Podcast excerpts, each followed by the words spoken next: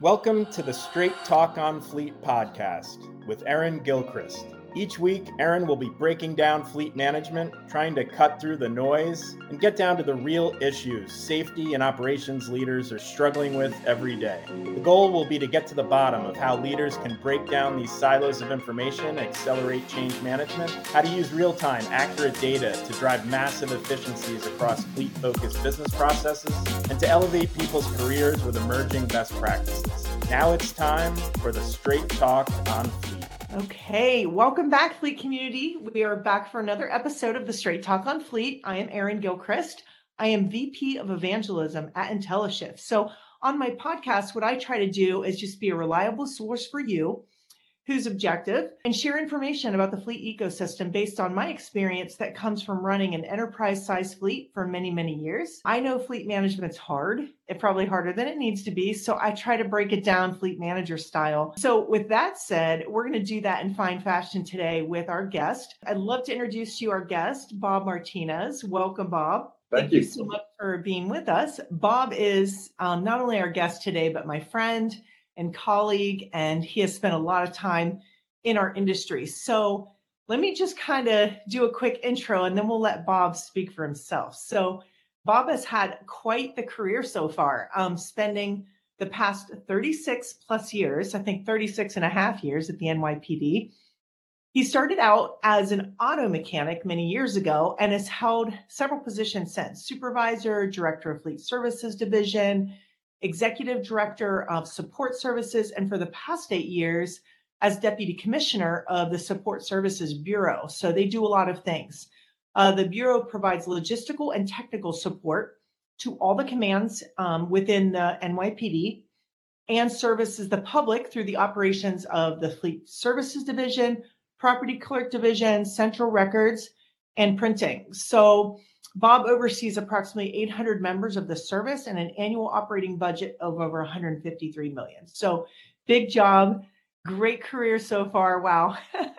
I'm sure I didn't do you justice, Bob. So just spend some time telling us in your own words a little bit more about your background and what your role is um, today at the NYPD. And then we will spend some time digging into our topic for today's podcast, which I am personally terming as the art of adapting, according to Bob Martinez. So, okay, with that, Bob, tell us about you. All right, so we'll, we'll start at the beginning of my career here at the NYPD. I mean, even prior to that, I was I was involved with mechanical stuff. I actually started started my career as young as 12 years old, working in a motorcycle shop. And uh, my first 10 years, I guess, or more, I worked on motorcycles, uh, and that's how I ended up getting into the NYPD. Uh, we were selling uh, to the NYPD to fix their Yamaha scooters at the time, and uh, I started having babies and needed a job with benefits, so I started hiring at the NYPD, and uh, I gave them my short resume at the time, and they hired me pretty much right away. When I started with the NYPD, uh, was that on day one I went to the motorcycle shop, and normally back then you had to work 15, 20 motorcycle shop, but because I came from the motorcycle world, they uh, put me right in the bike shop uh, back in uh, June of '86. That was, and then I was a mechanic. Um, and originally I was hired as provisional, and to get a permanent city job, you have to take a test, uh, a civil service test. So it took a couple of years before the test came out. It got marked, and I got hired off a permanent list. So that brings me all the way out to March of '88.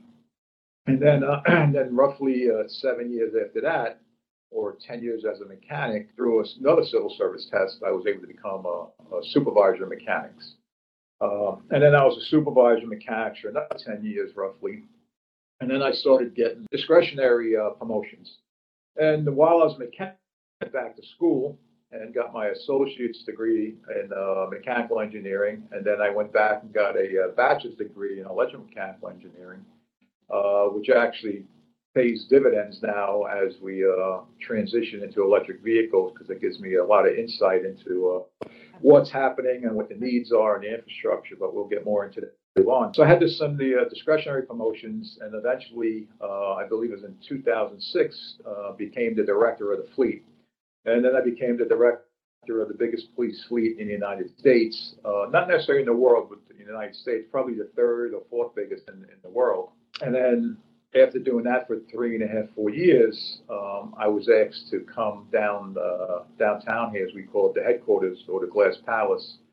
And just prior to that, uh, while I was director, I went back to school and got my master's degree at NYU in executive management. Just because I, I thought I was a good leader, I thought I knew how to do things, but I wanted to uh, formalize that and get some formal education in the management and leadership area. And NYU has a really great executive uh, program, uh, a management program in their uh, master's program. And so uh, I came down, and at that point, I rolled into the executive director spot first time that a mechanic or anybody from fleet services actually came and took over a spot uh, in the bureau. I actually displaced a two-star chief, so which is even more rare that a civilian would take a, a two-star chief's job. And then the NYPD and military world was all about the stars. So uh, now I'm a deputy commissioner. So as an executive director, I'll be a two-star spot. Now as a deputy commissioner, I'm a three-star spot. Uh, so then in September of 2014, we had a new commissioner, Commissioner Bratton, and he wanted to know why I was the only executive PD, being the largest responsibility I have of, as we mentioned already, 800 people and a $150 million budget, as well as 39 locations. Uh, and then he made me um, a deputy commissioner, uh, and that that's pretty much my uh, my role there between both uh, uh, education and my career. And then uh, after I was the executive director, I uh, had the opportunity to go up to Harvard uh, for a couple of weeks, and I spent three weeks full time. So uh, it's almost equal to a couple semesters of regular college part time, uh, where it was you know literally 35 hours a week of, of uh, learning and training at the Kennedy School at, at Harvard University, which was a real great experience to, to do that. And that was a lot of the same type of education and leadership that I learned uh, or encountered uh, at NYU. Um, but it really good stuff, really a great education uh, on, on the leadership role. You know, great author to read on leadership. You know, uh, we learned to like uh, Seven Habits, uh, highly effective pe- people, Stephen Covey, and as well as Daniel Goleman, who uh, six different styles of leadership, et cetera, et cetera. So there's a lot of real good leadership material out there. But what was real interesting was I was able to um, experience the NYU and then also Harvard. And, and it was amazing how the same authors and a lot of the same material uh, is used in, on the leadership roles. Yeah, I, I'm with you. I've read so many of those books and in my professional career spent a lot of time in leadership development type of um, training, and it's the best kind. You know, I wouldn't trade it for anything. The people part is the most important part. And it sounds like, you know, I, I loved hearing about the fact that you've been able to work and raise a family and continue to move up while continuing to further your education. So it's just, it's impressive. I love it. Yeah, well, you left out an important thought my wife played a, a major role because without her, uh, but there was a point where I was going for my master's and she was going for her master's at the same time. But at that point, the kids were a little older. So, yeah, that's a, a challenge to say the least. So, good for you both. That's just fantastic. So, well, thanks for sharing a little bit about you and how you kind of got to where you are today. Um, but you know, guys, every time I love I talk to my audience about adjusting and adapting and change management. But every time um, I talk to Bob, I hear a great story or something that reminds me of how good Bob is at this art of adapting. So, before we dig into some of the situations that have um, kind of shaped the way that you've learned to adjust and adapt, I think it would be helpful for the audience to understand your scope. So, tell us a little bit about how many assets and what's the workforce and a little infrastructure um, around what you're managing um, and like the city population and stuff so people can get their head around you know kind of what you're dealing with on a day-to-day basis. Okay so the city's made up of five boroughs. So uh, with said last time they did a count uh, which was only i think a year ago i think we're just somewhere in the ballpark of eight and a half million people. So in addition to eight and a half million people we probably have 3 million, if not more, come to the city every day. Between, uh, you know, uh, the different higher education that we have. We have many colleges within the city. Um, we have, you know, Columbia University here, NYU, and then the workforce. Quite a few people. We actually have, I think, uh, on a high day, we have like five to six million people that use the subway system. So it's it's a really a lot of people coming in and out. Now, what we have here in the NYPD, uh, we're um, supposedly equal to the seventh largest military force because we're semi-military uh, in the world. So we, we roughly 55 or 54,000 people or members of service. 17,000 of that is civilians, and another 36,000, 37,000, depending on on the the day or the year, because it varies uh, uh, uniform. But that's the type of numbers we deal with. Now, getting on the fleet side, we're roughly uh, 10,000 assets uh, within our fleet, uh, just under or seven and a half thousand fleet because we have a lot of vehicles that are off-road vehicles and trailers and stuff like that. We have horse trailers and, and uh, motorcycles. But regular fleet is probably uh, something between seven and eight thousand. Once again, it fluctuates. And then, in addition to the vehicles that we have here at NYPD, we also fix the vehicles for Department of Transportation and uh, Department of Environmental Protection. So we had some consultants come in a few years back wanting to privatize our operation and just the opposite happened. They were so impressed with the operation and statistics we have, and we do a thing called Fleet Stat, that they, uh, instead of privatizing, they gave us more work. So we ended up with another 1,600 vehicles to fix. So, uh, of course they did. yeah, yeah. So yeah, we have a lot, a lot on our hands. So we have uh, on the fleet side, uh, in, in, totality, I have 39 facilities under me, but 13 of those facilities are uh, fleet facilities and we have uh, about 400 members of service assigned to the fleet operation. Uh, I think we're at 30 or 40 uniform, and the rest are civilian workforce. Wow. Okay, I'm. I, I know the audience is probably trying to wrap their head around that, but so am I.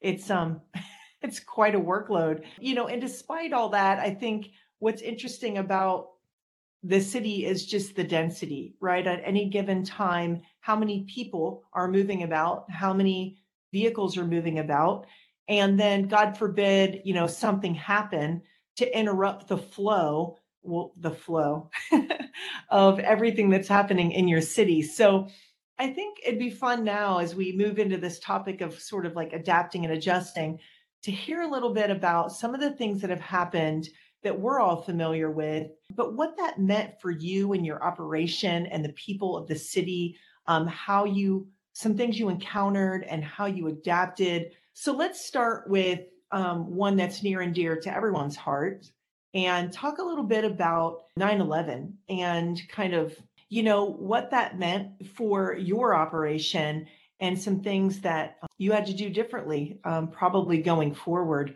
for probably changed the whole trajectory of how you um, look at safety and security in your city. But I'll let you take it from here. 9 11 definitely an event that uh, I guess none of us will ever forget, but especially me. So at the time, I was the supervisor of a shop on the West Side Highway, which is literally a couple miles north of Ground Zero. But that you know, being close and and actually witnessing the second plane go in live is something I can never get out of my head. To this day, when I see a plane flying in the sky, for some reason I'm like I'm waiting for it to blow up or crash. It's just it's just something that. Uh, that they got etched in my in my head there. So um, during that time, you know, being with the NYPD, our biggest concern was what else is happening. So I remember a lot of things very vividly from that day. My my son, or at the time, my kids went to. I have four kids. All four kids were in four different schools throughout the city, and my oldest actually went to high school in Manhattan, and my other kids were in different schools throughout Queens. And my first concern was where they are and what they're doing and get them home. But meanwhile, there was no, you know, we didn't have cell phones then, and, and it was very hard to get in touch with people. And uh, so I had to put kind of my family on the side and figure out what we're going to do. And we didn't know what we're going to do. So the biggest concern at the NYPD is where does it end? You know, is is this a, a one-off uh, was this an accident? Obviously, uh, to myself anyway, when I saw the second plane go in, I, I kind of knew it wasn't an accident. And I even mentioned to a fellow I was next to, I said, Is this terrorist? He goes, What do you mean terrorist? I said, Well, it just seems like a terrorist act to me. And, and uh, I was right on point, not even realizing how on point I was. So, with that said, and, and watching the second plane go in live and then watching the buildings come down and listening to the police radio of, you know, a, a member of service actually screaming on the radio as the building was collapsing around her, uh, Mar- Martha Smith, her name was. It, it was quite disturbing. But then we had to figure out how do we how do we keep the city safe? Are there going to be more attacks? Um, are there going to be secondary explosions out there? Because uh, a lot of terrorists plan an event and do secondary devices and, and, explosions to kill the first responders as they respond. But that's unfortunate. It's the world we live in when it comes to terrorism. So uh, we'll move on to the, the second day. But uh, I remember going down to the pile that night, and uh, I saw a, a friend of mine that I knew for many years, Frank Fellini, and he was a chief in the fire department. And at this point, over 300 members of the fire department, it was 342, perished that day, you know, with the initial collapse, as well as thousands of other people, as well as thousands of people jumping out the windows of buildings and what have you, just because they couldn't get away from the flames. So uh, I remember walking down to the pile and, and this big crowd of everything from um, National Guard to uh, firemen, firemen from other counties, police officers, all around my friend Frank Fellini, and we made eye contact, and uh, and he was in charge, and you could just tell like he had no clue on how to handle it, tell people, and, and do it. But but we moved on, and and that was actually the last time I, saw Frank Fellini or, or um, heard from him, you know, from from that point on. But he, he did not perish; he ended up retiring. But he was one of the only fire chiefs living. So uh, let's let's circle back into where the fleet thing. So it turned out a ballpark of 180 vehicles had some type of damage or sucked in dust. And um, so this dust, when those buildings came down, it was very similar to like a nuclear reaction. It created a vacuum. And door panels and lenses, taillight lenses, um, got packed with dust. So you take the lens off or the door panel off, and it wouldn't be broken, but it would be completely packed with this dust as if you use spray foam insulation. Uh, how it got in there, how it got so compact, I have no idea. Um, but this is just what we found. So we cleaned roughly 180 vehicles. We had to disassemble these vehicles. We had to wash them down, vacuum them, and get these vehicles back in service. Now that we did that over uh, probably a uh, 16 to 18 month period. But initially, we wanted to get the emergency service trucks back in service because our large rescue trucks and small rescue trucks got damaged. So some of the trucks had the uh, cabs damaged, some had the boxes damaged. So we would tow them back and try to make one good truck out of two trucks. Uh, but General Motors and Ford Motor Company and, and, and Chrysler at the time they would deliver us chassis, um, just deliver them, and we would put boxes on the back to try to get ESU back. And then we had um, roughly 40 motorcycles uh, that uh, Harley drove out from uh, Milwaukee, Wisconsin. They actually physically rode these bikes and delivered them to us for free, and just gave us these motorcycles uh, as a donation.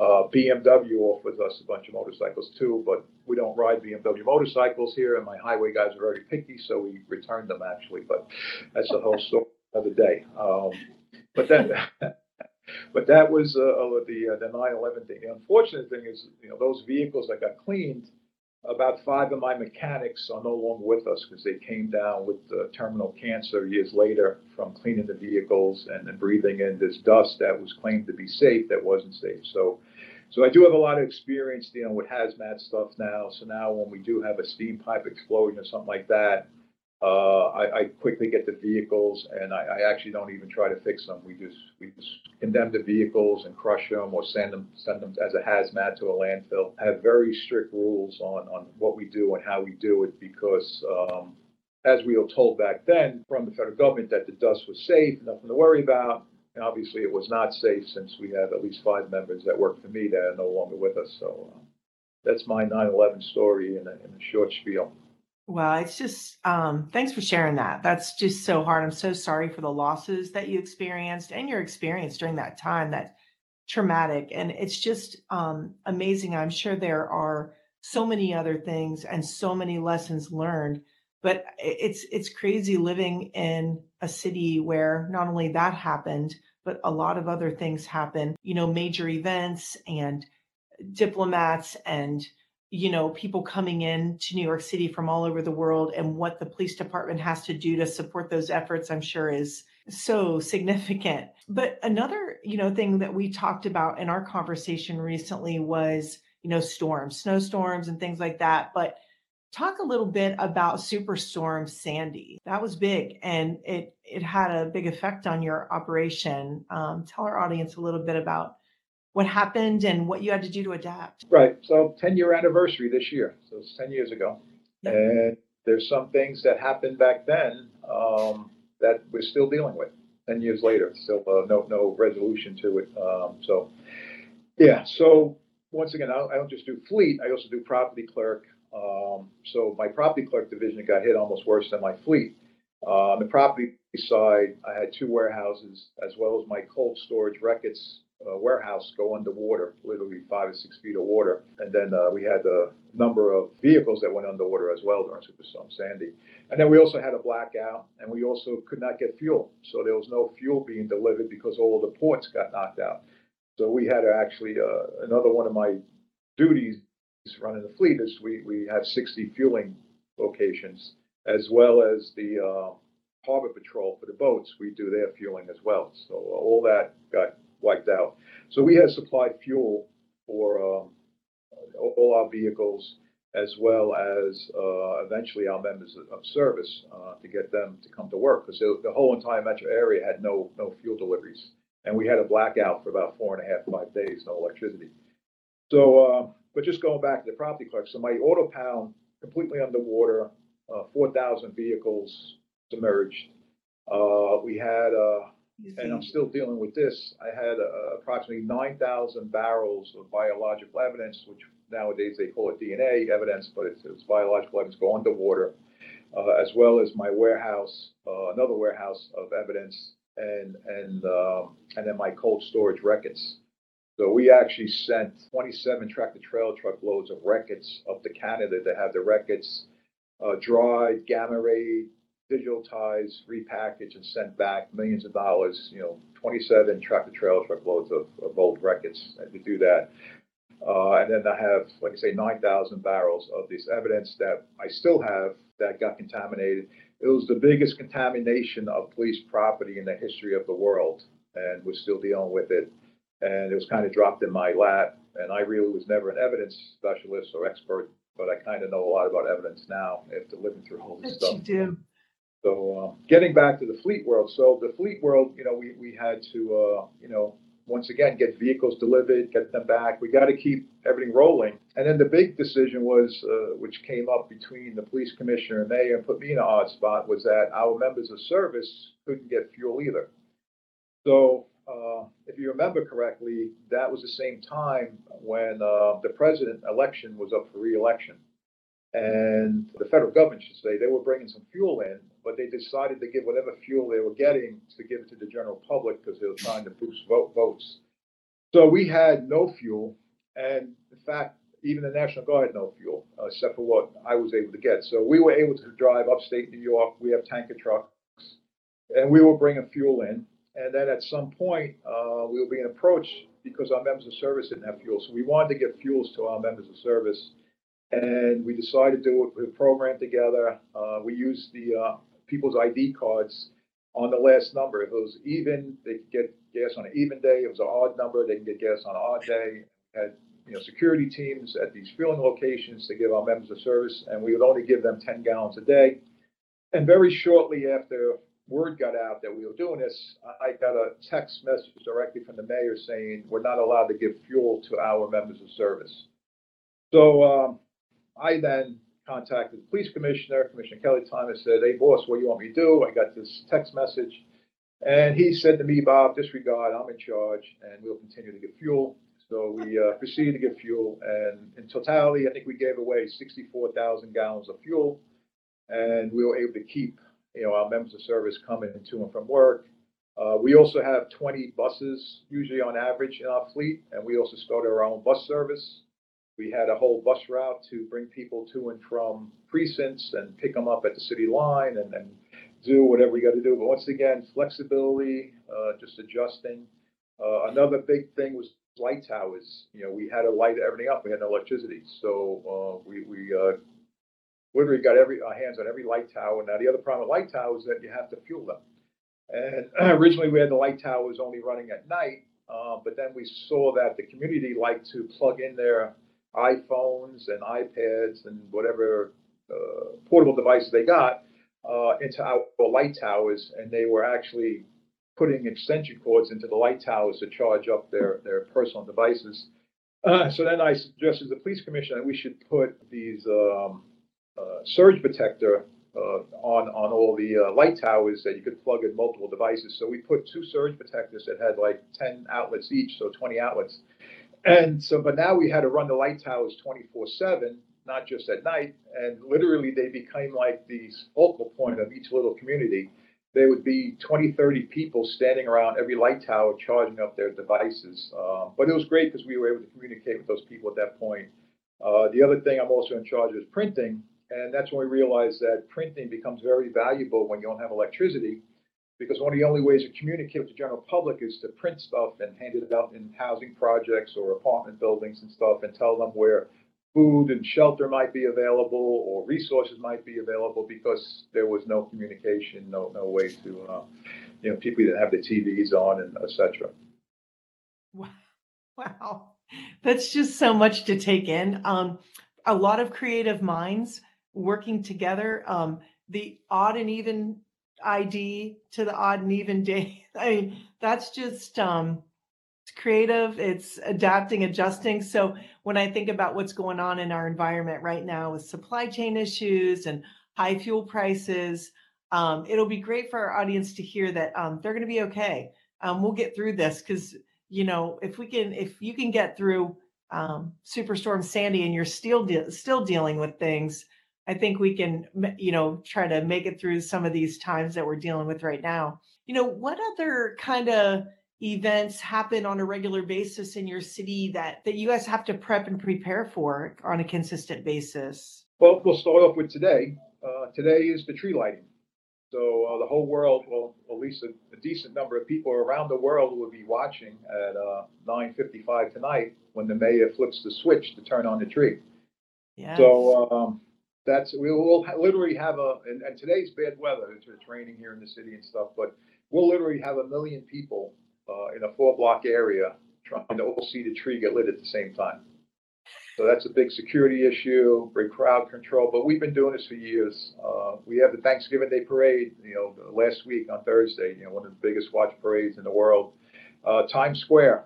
You know, I, I was uh, one one particular Times Square uh, evening. I, I was in the, I had my my, own little pen area where my family and friends were allowed to get a, a very good view of the dropping of the ball, and it happened to show me right next to Ryan Seacrest, and my phone went crazy. Everybody was texting me and emailing me, "You're on TV, you're on TV." So from literally from around the world because when I went to Harvard, that was 60 people from around the world that attend that. You know, people from England and, and Australia and Hawaii and So uh, it gave me connections to people and networks from around the world, as well as my fleet folks from around the world and, and the country. So uh, yeah, so that that so tree lightings, parades, uh, United Nations. You know, this year we had probably one of the largest United Nations things going on. We had you know the heads of states from all around the world come here every September to meet, and we have to do all that security and clear them and a lot of security issues and a lot of countries that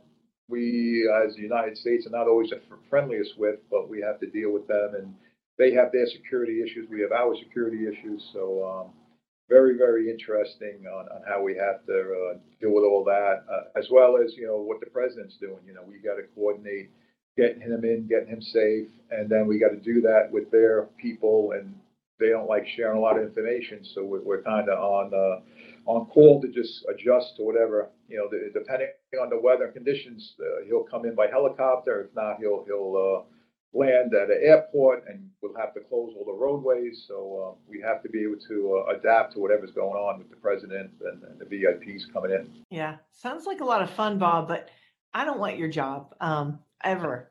Okay, I mean, except for like the celebrity part, because I feel like you're you're like a fleet celebrity and then now I know that you were like hobnobbing with Seacrest. Yeah, well, I do, I do have, I do have pictures with, uh, with, actually, uh, it'll be a year in January where I met, I met, uh, President Biden. And then a few years earlier, I met, uh, President Trump. So, uh, we, we, um, I have pictures with both of them. So, Oh, nice. Very Yeah. cool.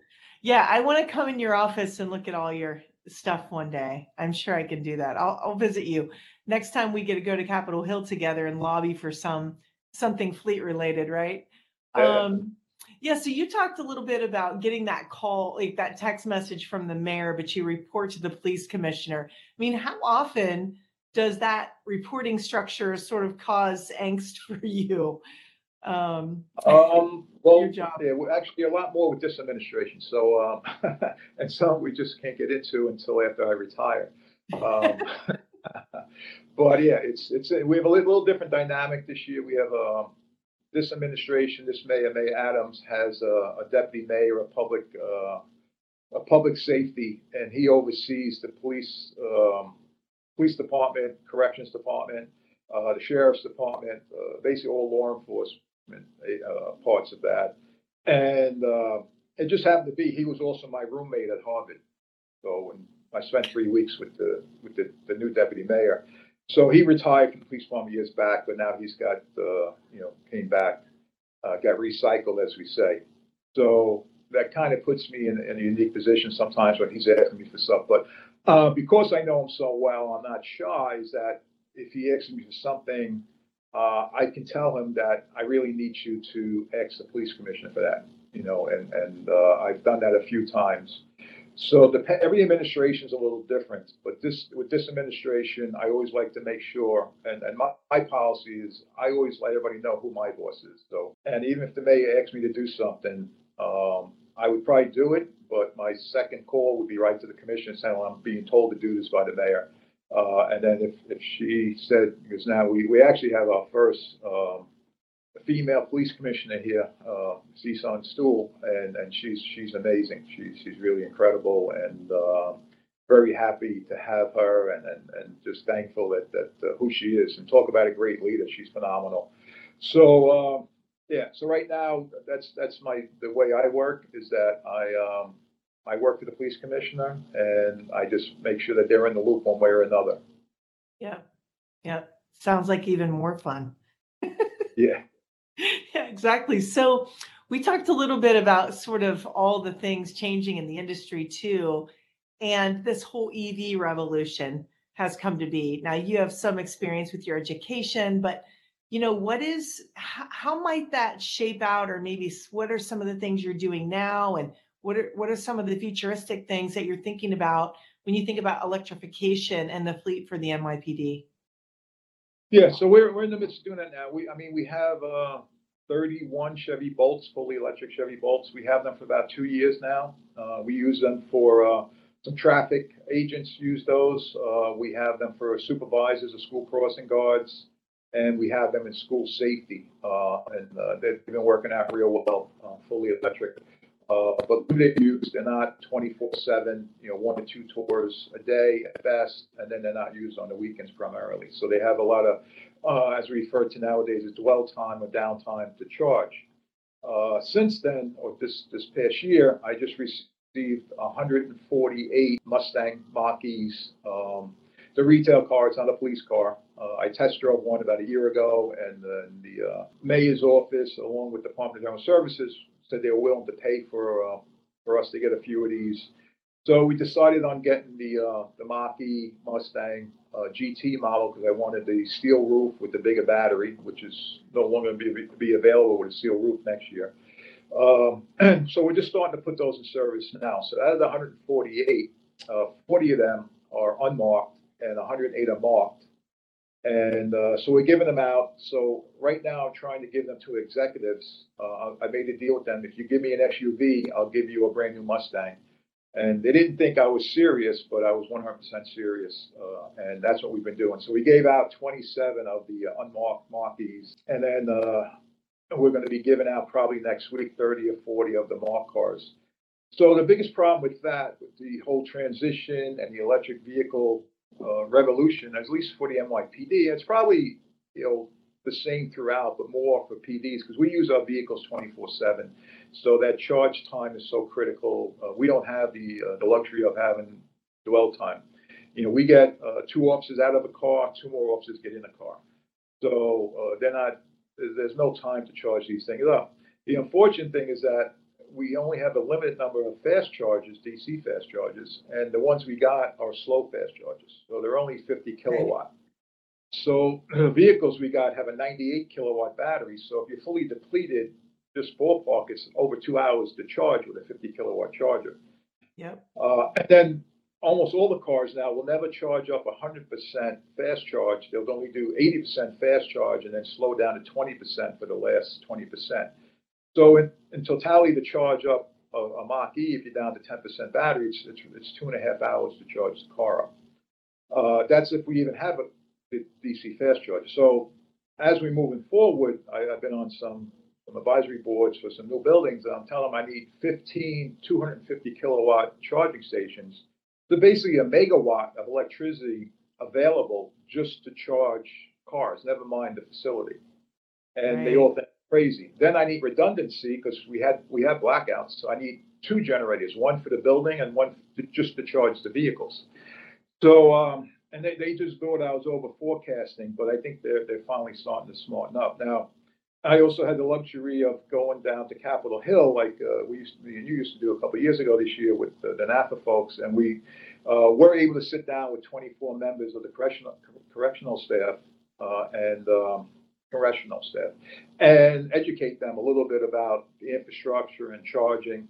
And, and the way I like to let people kind of visualize or understand the amount of electricity we're talking about is that the average house now is 220 volts, 200 amps.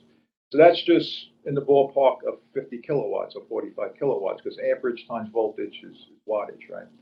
So when a car plugs in, that's like you turning every switch on in your house, every air conditioner, every light bulb, every everything. So as an engineer, when we spec out an electrical panel for a house, we spec it out that you're only going to use 70% of that panel at any one given time. Now you're going to be using 100% of that panel at one time. So you need all the voltage all the electricity. So now getting into the the, uh, the plan that just came out, and what I, call uh, Biden's Plan One, the NEVI plan. So this is this is uh, one of the plans is that states want to get this money that they, they got to come up with a program to install charging stations throughout the state uh, on every interstate. So every 50 miles, one mile off the interstate, have a charging location, and the charging location needs to be uh, for a minimum of 450 kilowatt charging stations. So I just said 150 kilowatt is one house. So that's the equivalent of building 12 houses every 50 miles, one mile of every interstate throughout the whole country. You know, so and have all the electricity readily available all the time. So that's the first dilemma is the infrastructure and getting now me here in NYPD, I can't even park my police cars close to our precincts, never mind have a charging location anywhere close. Right. And all the facilities are more than 50 years old. So we have a big infrastructure problem uh, getting these cars charged up. And uh, you know, right now, and, and, and I'm also on the advisory board for General Motors and Ford Motor Company, both for their regular vehicles and their electric vehicles. And it seems the direction they're going in to try to counteract and reduce the charge time. Right now, the voltage on most of these cars are 400, 450 volts. It looks like they're going to start pumping it up to 800 volts. So if we pump the voltage up to 800 volts, we can actually reduce the charge time. But with that said, it means that this whole charging infrastructure we're installing is all going to is already going to be antiquated. You know, so there's a there's a lot on the infrastructure side to put in there, and then redundancy. Uh, microgrids are a must. Uh, we, we you know. Uh, 12 years ago, the whole Northeast went out with a computer glitch. We lost all the electricity for, for uh, I, I, believe it was a 24 hour or 48 hour period. Uh, it was so reliant on electricity uh, throughout our whole world. I mean, if, just think now, if the, if the power went out, me and you would probably get disconnected and we wouldn't be talking, right? So, so we're so reliant on electricity for everything in our lives that we need redundancy, and we also need to pump up, uh, which is the governor of New York is already doing. If we're not making green electricity, what are we really doing? Are we just bringing the carbon monoxide from the tailpipe to the electric plant, right? So, So in, in New York State here, 30% of the electricity is hydroelectric and 20% is uh, nuclear, which I didn't even realize myself until I started researching this. Um, and then the other 50% is still gas and oil. So uh, right now, uh, here in New York State, we're building wind turbines around Long Island and solar panels. The problem with wind and solar is the wind doesn't always blow and the sun doesn't always shine. So now we need battery storage. So with solar panels, it makes direct current, which you can store, but the wind turbines make alternating current, which you can't store. So right now we need battery storage in addition to solar and wind. But where I really see the direction going, and there's more and more talk, and, and General Motors is going to is really going to start to spearhead is they just actually started a new energy division within General Motors, and you're going to see uh, with the medium and heavy duty trucks and other things is hydrogen. Hydrogen is going to be, but once again, hydrogen is made from natural gas, so it's just as polluting to make hydrogen as, as what you get because the byproduct of a hydrogen engine is, is water.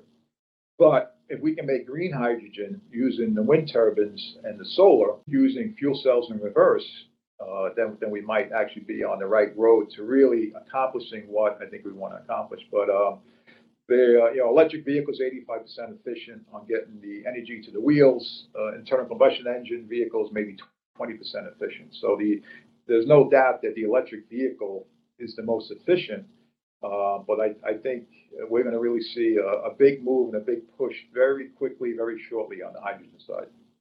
Yeah, I mean, it doesn't surprise me. And you think about, you know, you're dealing with it in your sort of, I mean, on your boards on a greater scale, but in your city and in your area, but thinking about on a national scale what it's going to really, really take um, from an infrastructure standpoint to support the number of electric vehicles, even if every fleet said, you know, I want to be 20% electric by 2030. That's still a huge undertaking. You know, just based on what you shared with us about your area and having to do that on a national level seems uh, a little daunting. I was just at um, Fleet Forward Fleet Safety conference, and there was a lot of talk about kind of all these topics. And I think for fleet managers out there who are listening, you know, the, the biggest thing was like fleets, fleet managers talking about how do I even get started? I mean, what do I even do?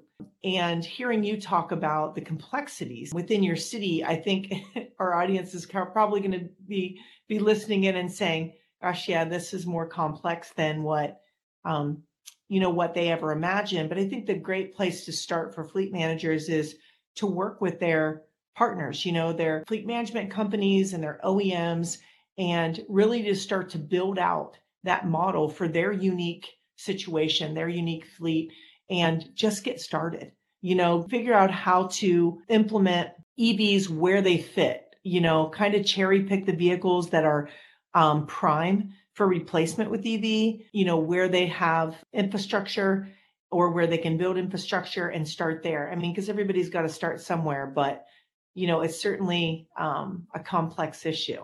Yeah, yeah. You got to get your feet wet with it and, and, see what works. But you know, just think of how dense New York City is with all our apartment buildings. Like, where where were they going to charge? Like, just uh, you know, and now a lot of buildings don't even want electric vehicles in, in their underground parking garages because when an electric vehicle does go on fire, it's it's very difficult to put out because now it's a metal fire and, and it's uh, and these these batteries now when they do go on fire, uh, even when the fire's out, they can start back up two hours later because the energy is still in the battery itself. So that uh, and recently here in the city, they, they do zoning laws that all new big construction has to be electric only. So you, can, you, you can't heat the building with gas or oil. You have to heat it with electric only. So it's just another big demand, or, or uh, a lot of people are going to be competing for electricity. And they, and uh, if you heard recently, they want to now the thing about banning uh, cooking with uh, natural gas. You know, to have electric stoves only throughout the whole country. No. so. Um, yeah, just just a lot of thought needs to go into this, and um, like I say, my biggest thing where I sit is, is redundancy and, and having having reliable power. You know, um, that if the lights do go out, we have backup plans. You know, I'm all about backups and redundancy and generators, and and it's illegal to have battery storage here in the city. Now, one really good point of an electric vehicle is if you get a bidirectional charger, you can plug the vehicle in and then energize your facility for a while you know. So, you know, I- I've been, I've been, uh, so my, in my specs that I just gave to uh, my building folks, I told them I, I need 15 250 kilowatt charging stations, but they need to be bi-directional. So we could plug in Right. one or two uh, police cars and, and actually keep the building running until the electric comes back on for a while. Yeah, wow. It's good stuff, Bob. I, I, I think we could sit here and talk for like the whole day. Um, yeah. we'll have to do this again sometime, but I, I want to respect your time. I know that you're very, very busy doing all the things um, that you talked to us about and, and much, much more. But um, I just want to thank you for spending time with us. I hope that the fleet community listening enjoyed hearing Bob's stories and just a little bit about what it is to really adjust and really adapt as a fleet and safety and infrastructure sort of um, operational leader that Bob is. And I know many fleet managers listening wear a lot of hats too, Bob. And and so hopefully they um, gain some inspiration and, and thought from our conversation today. But for the fleet community, thanks for listening. And I'd love to hear your feedback on what we talked about today. So like and subscribe wherever you find content. But until next time, um, we like to say on the Straight Talk on Fleet, keep it real, keep it safe for fleet's sake. And thanks for listening. And Bob, thanks for being with us today. Bye bye. 来哒